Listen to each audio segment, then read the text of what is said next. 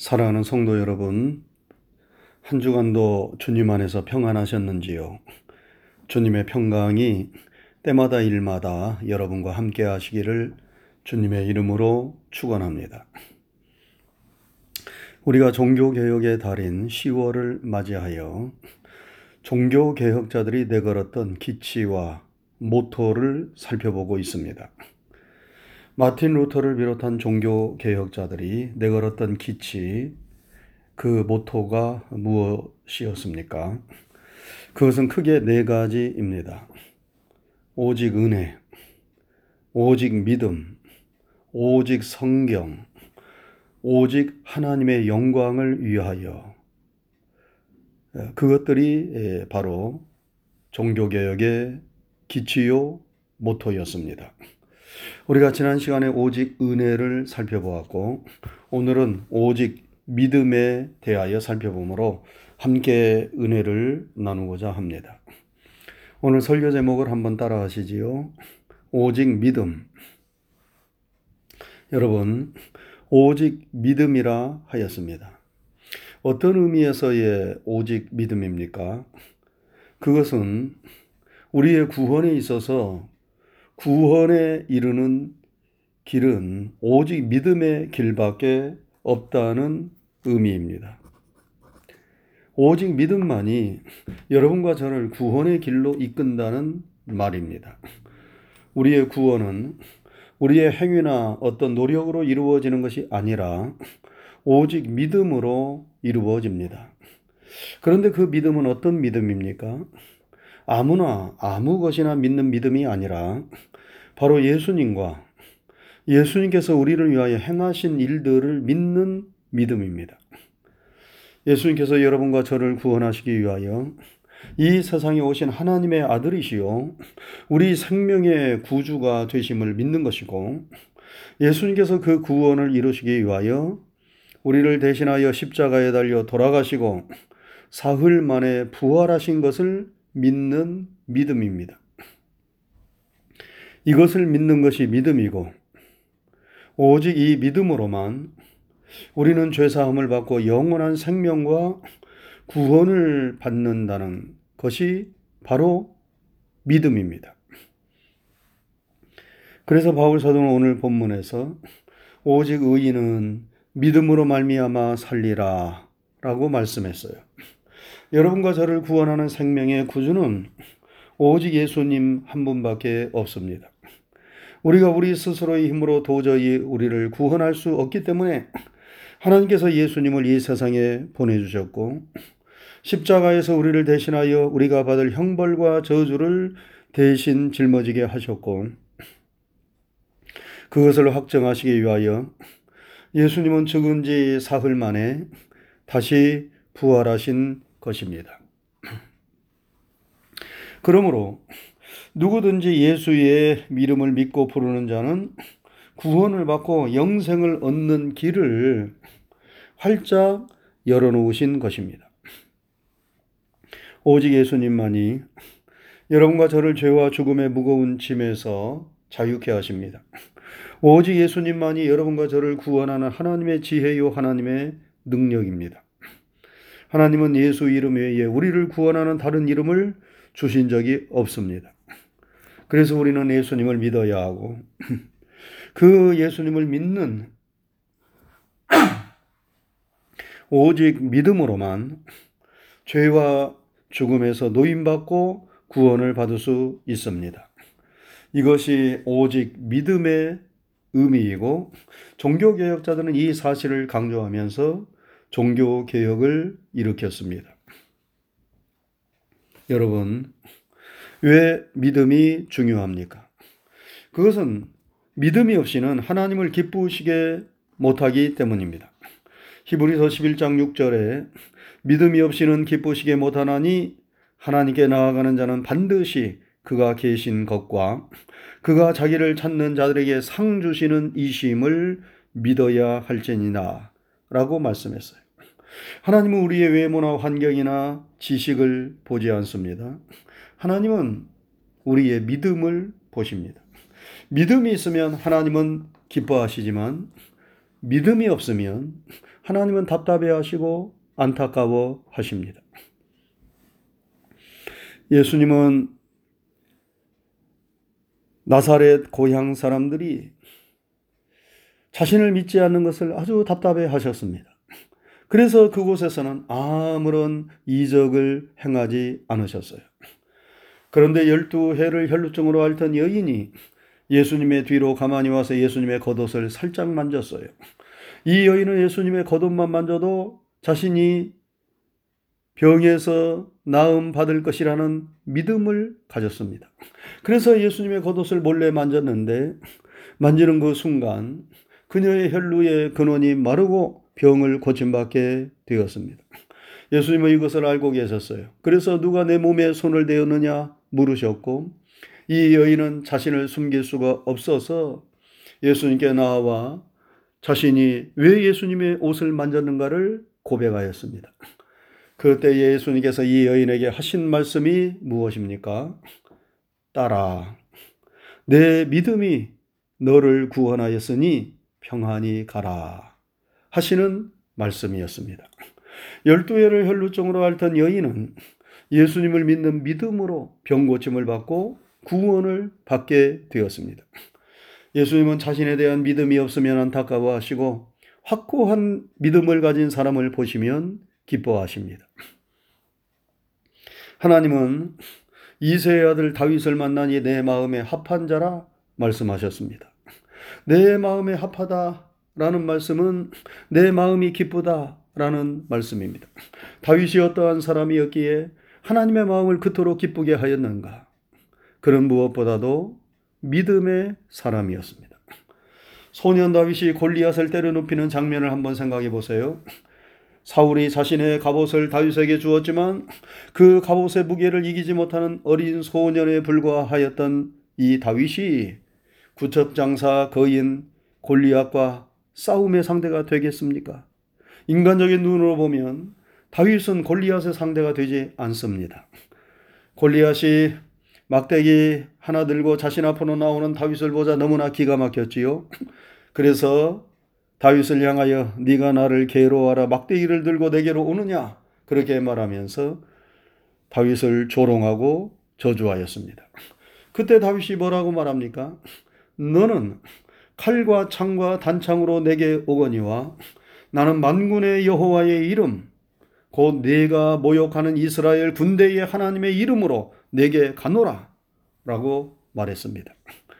그리고 물맷돌을 꺼내 골리앗을 향하여 던질 때에 그 물맷돌이 총알같이 날아가 골리앗의 이마에 박혔습니다. 물맷돌이 얼마나 빠르고 강하게 날아갔으면 골리앗의 이마에 박혔겠습니까? 골리앗은 쓰러졌고 다윗은 달려가 골리앗이 차고 있던 칼을 뽑아 하나님의 이름을 모욕하였던 골리앗의 목을 베었습니다. 다윗은 그의 힘과 능력으로 골리앗을 때려눕힌 것이 아닙니다. 하나님을 믿는 믿음의 힘으로 골리앗을 이긴 것입니다. 그가 믿음을 가졌을 때 하나님이 골리앗을 이길 수 있도록 그를 도와주신 것입니다. 하나님은 다윗의 이 믿음을 보시고 마음에 들어하셨고 기뻐하셔서 일개 목동에 불과하였던 그를 이스라엘의 왕으로 세워주신 것입니다.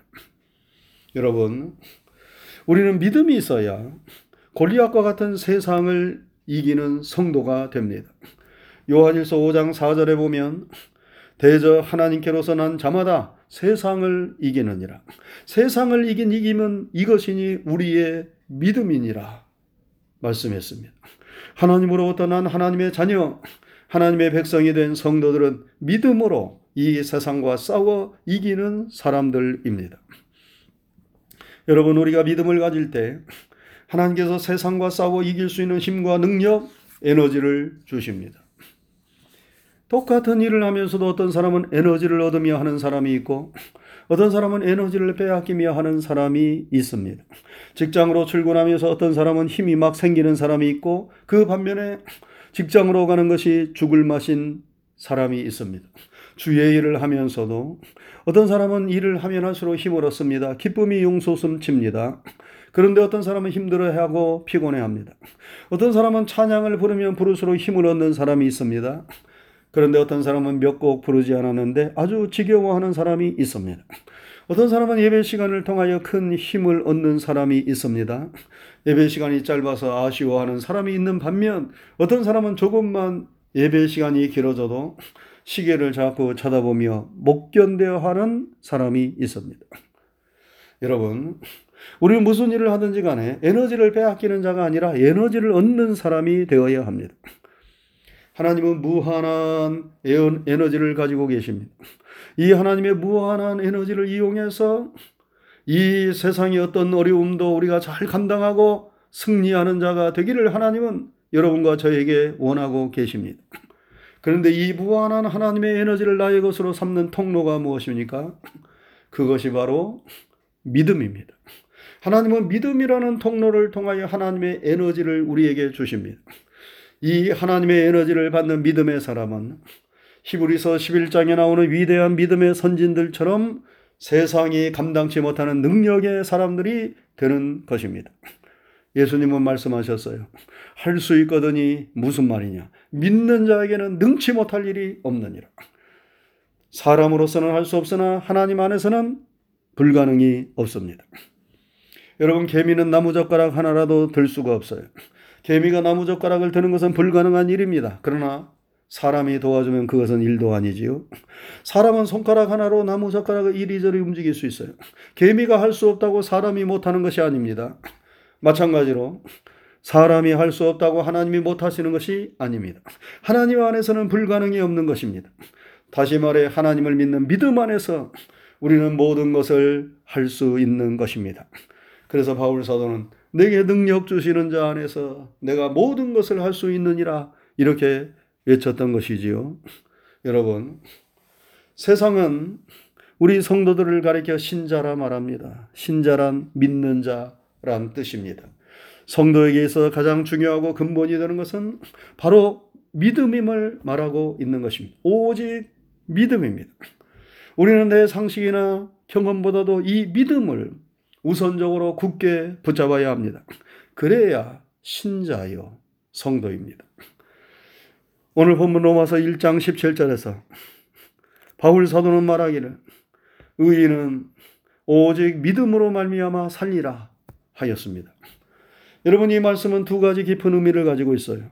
하나는 우리가 하나님 앞에서 의롭다 함을 받고 구원을 받는 것은 오직 믿음으로 되어지는 일임을 가르쳐 주고 있습니다.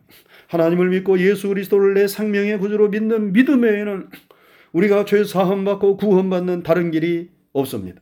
다른 이로서는 구원을 얻을 수 없나니 천하 인간의 구원을 얻을 만한 다른 이름을 우리에게 주신 일이 없음이니라 라고 말씀했습니다. 우리의 구원은 오직 예수의 이름으로만 받는 것입니다. 오직 그 예수님을 내 생명의 구주로 믿고 영접함으로만 받는 것입니다. 그래서 우리 성도들은 오직 믿음으로 사는 거예요. 오직 믿음으로 영원한 생명을 얻습니다. 또 한 가지 의인은 믿음으로 말미암아 살리라 하는 말씀의 뜻은 오직 믿음으로 구원받은 성도들은 이 믿음으로 세상을 살아가야 한다는 뜻입니다.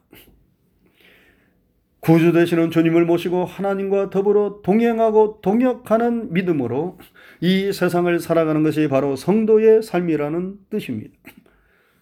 여러분, 우리가 믿음으로 살지 않는 것은 물고기가 물을 떠나는 것과도 같습니다.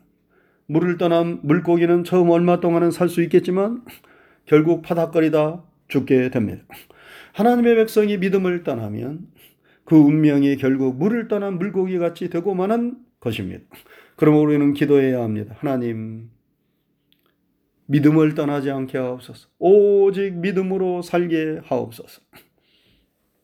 사랑하는 성도 여러분, 하나님은 믿음의 사람을 축복하십니다. 하나님께서 아브라함을 선택하시고 모든 사람이 아브라함으로 인하여 복을 받는 복의 근원자로서의 복을 주셨습니다. 아브라함의 후손을 통하여 다윗이 나왔고 예수님이 오셨습니다. 아브라함이 이런 놀라운 은혜와 축복을 받는 받은 이유는 단 하나. 그는 언제나 하나님의 명령에 하나님을 온전히 믿는 믿음으로 순종하였어요. 고향을 떠나라는 명령에도 백세에 낳은 아들인 이삭을 번제로 바치라는 명령에도 이해가 되지 않았지만 그는 오직 믿음으로 순종하였습니다. 그 결과 그는 믿음의 조상, 축복의 조상이 되었습니다. 하나님은 우리의 믿음을 보시고 우리가 믿음으로 행하는 것을 기뻐하심을 나브람을 통하여 보여주신 것입니다. 사랑하는 성도 여러분, 오직 믿음입니다. 하나님을 믿고 예수님을 믿는 믿음이 여러분과 저를 구원합니다. 그 믿음이 세상을 이기게 합니다. 그 믿음이 금생과 내생에서 우리를 축복으로 인도합니다. 우리의 지식이나 경험이나 행함이나 수고를 의지하고 앞세우기 전에 하나님을 믿고 주님을 믿는 믿음 위에 우리 자신을 세울 수 있기를 바랍니다. 오직 믿음을 앞세우며 믿음으로 나아가는 자를 하나님께서 함께 하시고 축복하실 줄로 믿습니다. 아멘. 기도하겠습니다. 은혜로우신 하나님 아버지 감사합니다. 한 주간 동안도 주의 크신 은혜와 사랑 가운데 저희들과 함께 하시고 저희들의 삶을 인도해 주신 것 감사를 드립니다. 거룩하고 복된 주일에 다시 한번 주님의 은혜와 사랑을 기억하며 주님 앞에 머리를 숙이고 예배를 드릴 수 있도록 이끌어 주신 것 감사를 드립니다. 우리의 드리는 찬양과 예배를 통하여 영광을 받으시옵소서. 오늘도 주신 하나님의 은혜의 말씀을 마음판에 잘 새기게 하여 주옵소서. 오직 의인은 믿음으로 말미암아 살리라 말씀하셨습니다. 오직 믿음만이 우리를 죽음에서 생명으로 절망에서 소망으로 어둠에서 빛으로 인도하는 구원의 능력이요 구원의 지혜인 것을 믿습니다. 우리 하나님을 믿고 우리 예수님을 믿는 믿음 위에 굳게 서서 하나님의 자녀와 백성으로서의 삶을 살 수 있도록 도와 주옵시고 주님을 견고하게 의지하는 믿음으로 이 세상과 맞서 승리하는 삶을 살게 하여 주옵소서. 믿음이 없이는 하나님을 기쁘시게 못한다고 하여 싸우니 우리에게 강하고 굳센 믿음을 날마다 더하여 주셔서 하나님을 기쁘시게 해드리는 삶을 살게 하여 주시오며 아브라함과 같은 복을 받는 복된 하나님의 백성 되게 하여 주시옵소서. 한 주간의 삶도 거칠고 험악한 세상이지만 주님을 견고하게 의지하는 믿음으로 살게 하여 주시고 믿음으로 승리하게 하여 주시며 믿음으로 하나님께 영광을 돌리게 하옵소서. 감사를 드리오며 예수님 귀하신 이름 받들어 기도드리옵나이다. 아멘.